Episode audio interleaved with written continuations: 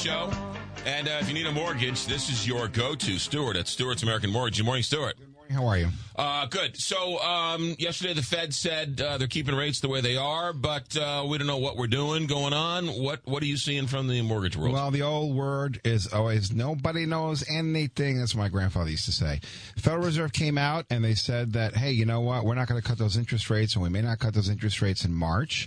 They even hinted to the fact that if inflation doesn't calm down even more, because they want that 2% target, even Right. though it's going down, they're prepared to do whatever they have to do. And nobody kind of expected this. Everybody expected, hey, things are rolling along well. Inflation's dropping back as anticipated. We think that interest rates are going to go down and, and they're going to cut the interest rates. They don't want us to be in a recession. That didn't happen. I think the Federal Reserve actually wants an induced recession to a Right. point. Yeah. Uh, however, however we get there, they really want to reduce that inflation. Uh, the the and the inflation numbers are getting better, but they said, look, we're going to take a pause, wait and see. Wait and see. Well, we had one or two good months. Uh, the economy is still doing pretty well. I mean, GDP's up. We're still growing at a pace the same or better as what we did last year. So Right. things are getting better on the on the economic side. And they're saying, hey, you know what? Uh, you know what? We're going to do it now. Employment's slowing down.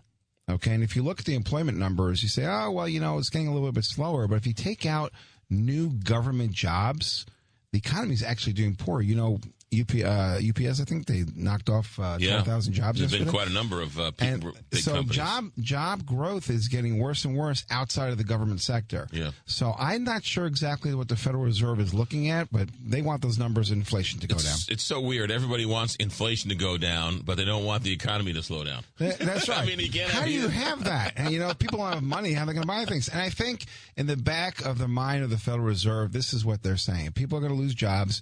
Their primary concern is not jobs. The primary concern is inflation. So you got to remember that. Maybe not a good thing, but that's a primary concern.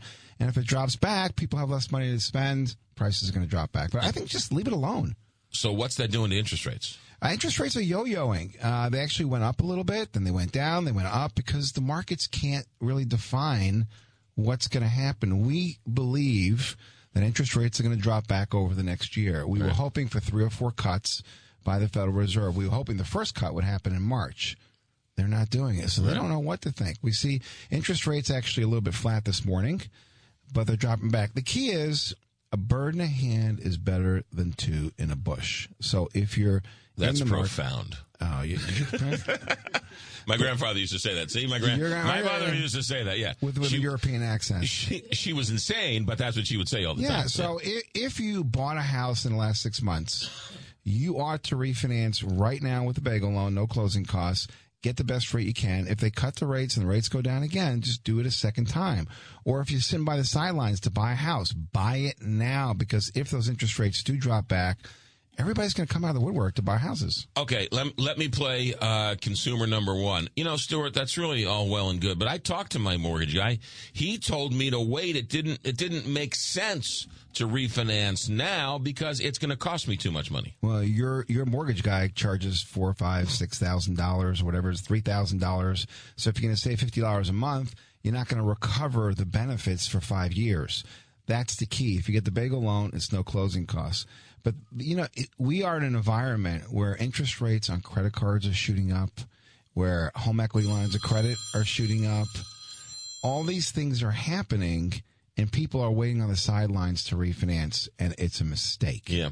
The other thing that people, I think, fall into a false sense of security or uh, not knowing is they think the interest rate is what it is. For every single person who walks into your office, the interest rate's different based on the variables they bring to the table. There are so many different interest rates. Uh, you know, the government's kind of said, well, you know, this is higher risk. We're going to charge this person more. Uh, that's lower risk.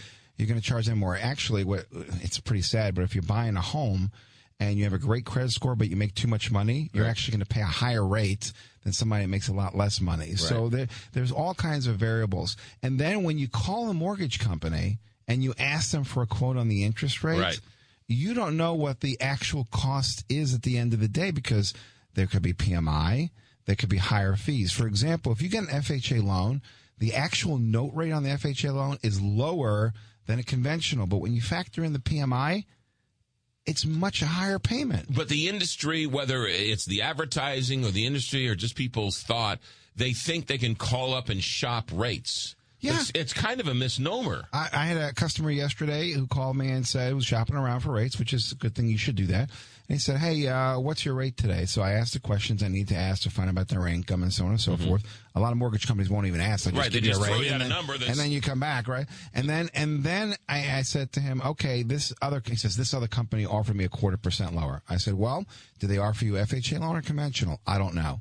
Did they charge any fees? I don't know. So I think the biggest challenge people have, they don't know how to shop those rates. Right. They don't know how to read a document because it's so complex and it looks confusing, especially with the government stuff Right. in it. Yeah. So the key is call me and I can teach you in 30 seconds how to properly compare what you're getting to what anybody or we can offer anybody else.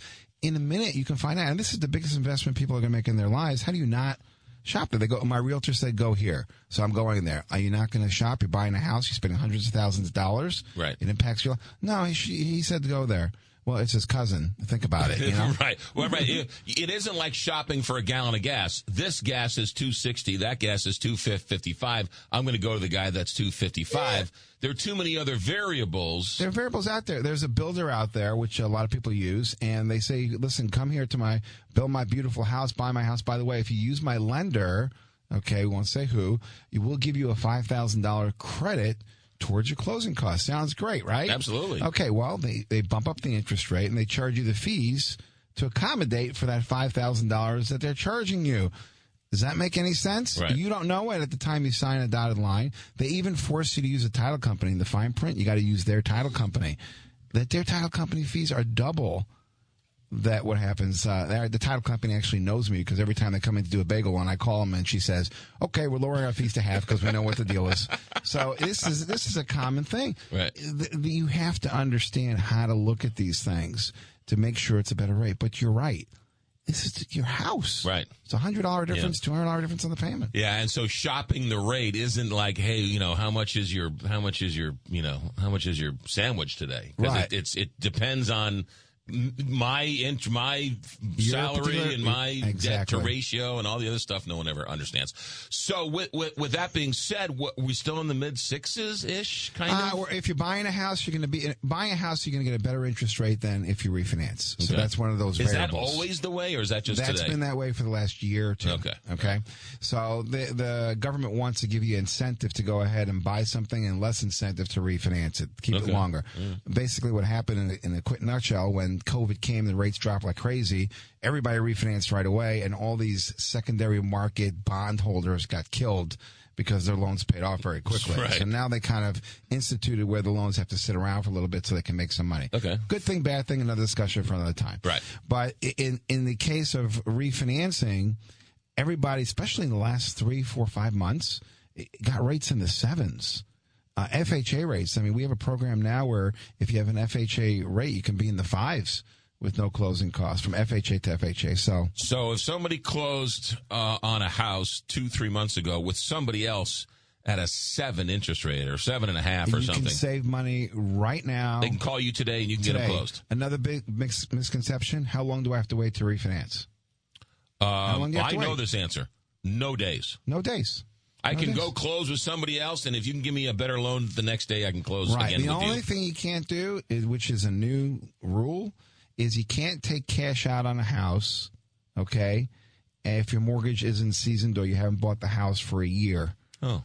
So they kind of limited and said, you know, you can't take money It, out. it sounds like they're making all these laws because you keep finding all these loopholes, and they're like, "Oh, Stuart got us again. We got to close you that think loophole." maybe?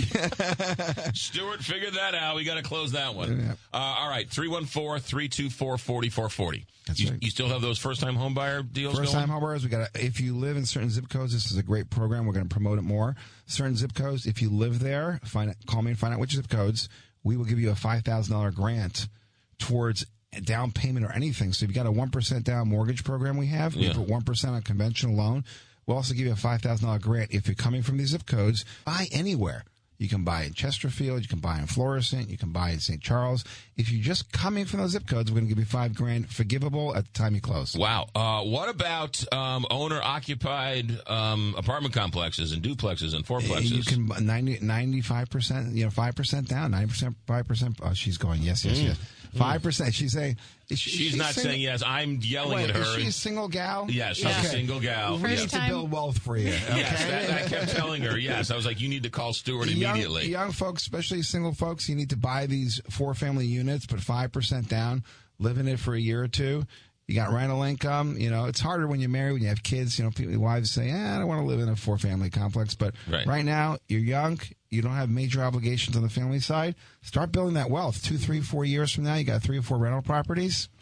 Ahead of the part game. of part You of the taught him well. It's exactly what he told me. well, and now the question is, are you going to take advantage I know, of it? right? yeah, yes, no one else listens to me but but Roseville. Part of the part of the fringe benefits package here at the Big 550 KTRS. That's right. What what's this line? Call Stuart. What's what's what's that line? 314-324-4440 or stuartsamc.com. Thank you, my friend. Thanks for having me. All right. Uh, 845 here at Big 550 KTRS.